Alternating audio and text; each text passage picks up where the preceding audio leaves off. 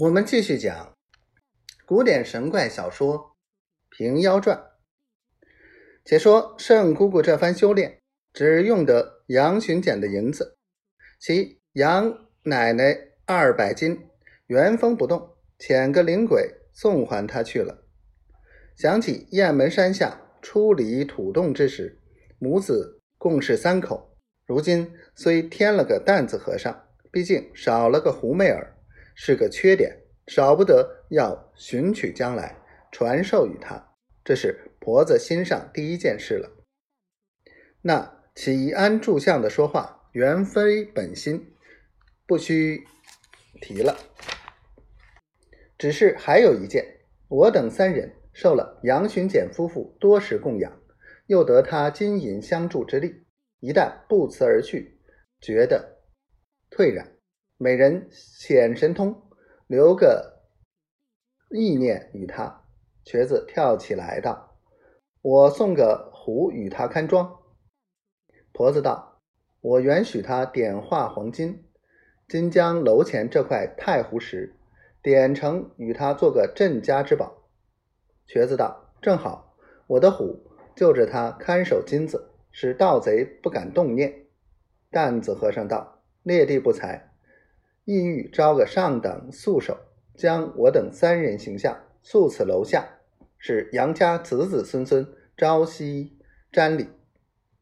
瘸子道：“不好不好，速出我瘸腿来，你却笑他。”担子和尚笑道：“推怎时，只塑个坐像罢了。”当下婆子口中念念有词，往石上只一喷，墨砚如细雾散落。即把手掌擦之，凡掌所到之处，皆成紫金之色。不一时，整千斤一块太湖石，明晃晃变成金山一座。瘸子捡个纸虎，口中念念有词，顺风吹去。喝声急，只见这纸虎扑的跳两跳，变成个黄斑老虎，猛烈咆哮，与真虎无异。瘸子吩咐道：“老虎，老虎！”听我法语，镇守金山，不许挟取。有人挟取，老虎足去。说罢，把袖一拂，依然是个纸虎。瘸子看金山座下有个空处，便放那纸虎在内。担子和尚设三个巧匠的生魂，避于楼下，一夜塑成三个魂身，极其相像。圣姑姑居中，担子和尚居左。左处居右，担子和尚一见，不胜之喜，便道：“是我素下之相，我先磕个头起手。”瘸子道：“也和尚磕头，谁来打理？”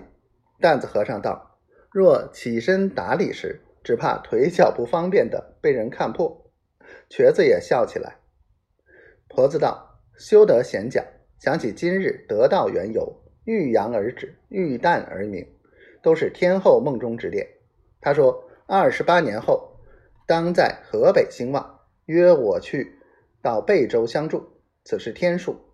我等一来不可逆天，二来不可忘了指点之恩。自今为始，各自随意逍遥，念想动时，立刻相见。若运数到时，切莫一心以为天道。”说罢，婆子腾空而起，在空中。把手招他两个，担子和尚把齐眉短棒抛向空中，化成万丈金桥，大踏步上去了。瘸子道：“我且向胡天玩妖耍则个。”便向墙头个捡个空酒瓶，放稳在地，叫声“我下来也”，双脚往瓶嘴中一跳，不知哪里去了。正是从来只有神仙乐，法术高时不让他。毕竟他三人哪处相会？胡媚儿又在何处翻腾出什么来？且听下回分解。